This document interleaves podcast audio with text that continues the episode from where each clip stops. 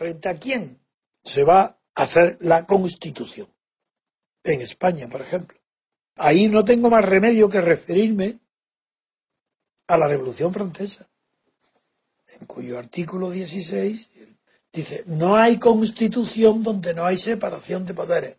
Primer punto, la constitución, ¿qué es lo que constituye? No puede constituir la nación, puesto que la nación de España, figuraros, si precede y es anterior a toda constitución. ¿Constituye el Estado? De ninguna manera, mucho menos todavía. ¿Cómo lo va a constituir? Existe constitución cuando haga lo que ha de hacer una constitución, pero no es el Estado. El Estado existe antes de las constituciones formales. Lo, lo único que constituye es algo que antes de la constitución no existía. No existe, hoy no existe. ¿Qué es lo único que no existe? En España son dos cosas. Pero, por ejemplo, en Francia, pues existe la representación política.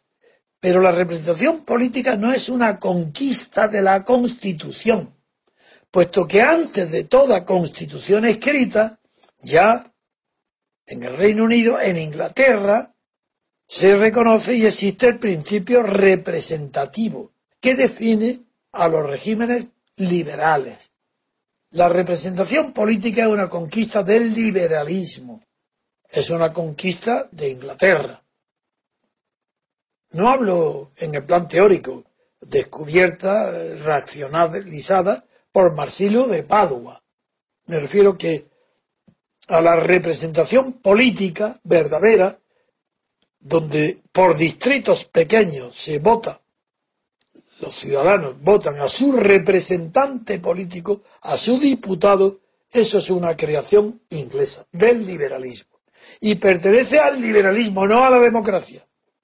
En cambio, en una constitución, según la Revolución Francesa, el artículo que he citado dice que no hay constitución donde no hay separación de poderes. Amigos, ahí está la respuesta.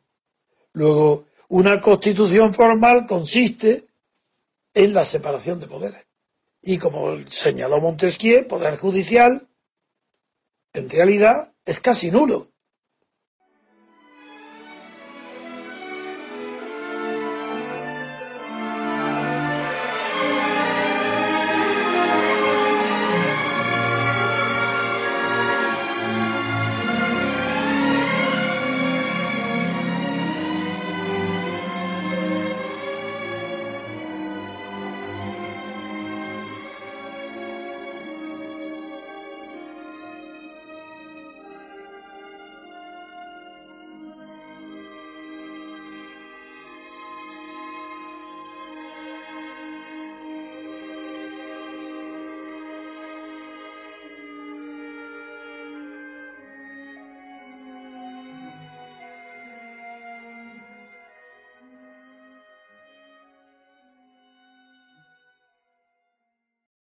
Es verdad que hay veces situaciones, como ahora pasa en Brasil.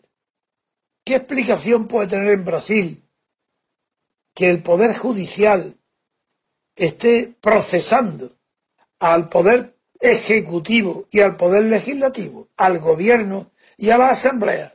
Pues simplemente que un poder subordinado como el judicial, porque está nombrado por el legislativo y por el gobierno, se subleva, pero no como una rebelión para derrocarlo, sino que la corrupción ha llegado a tal grado de extensión y de profundidad entre la clase dirigente, ya no utilizo la palabra política, entre la clase dirigente, que los jueces se han visto obligados profesionalmente, no por conciencia política ni de poder, se han visto obligados por su función al tirar del hilo contra la corrupción se han encontrado en sus manos como quien echa una red en mares profundos, arrastra y encuentra que viene junto con lo que pedía buscar nada menos que los jefes de Estado, los presidentes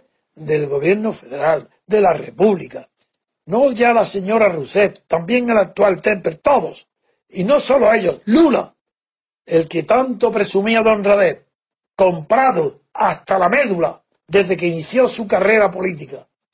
Esto es asombroso. Eso es poder judicial, pero no está en la Constitución.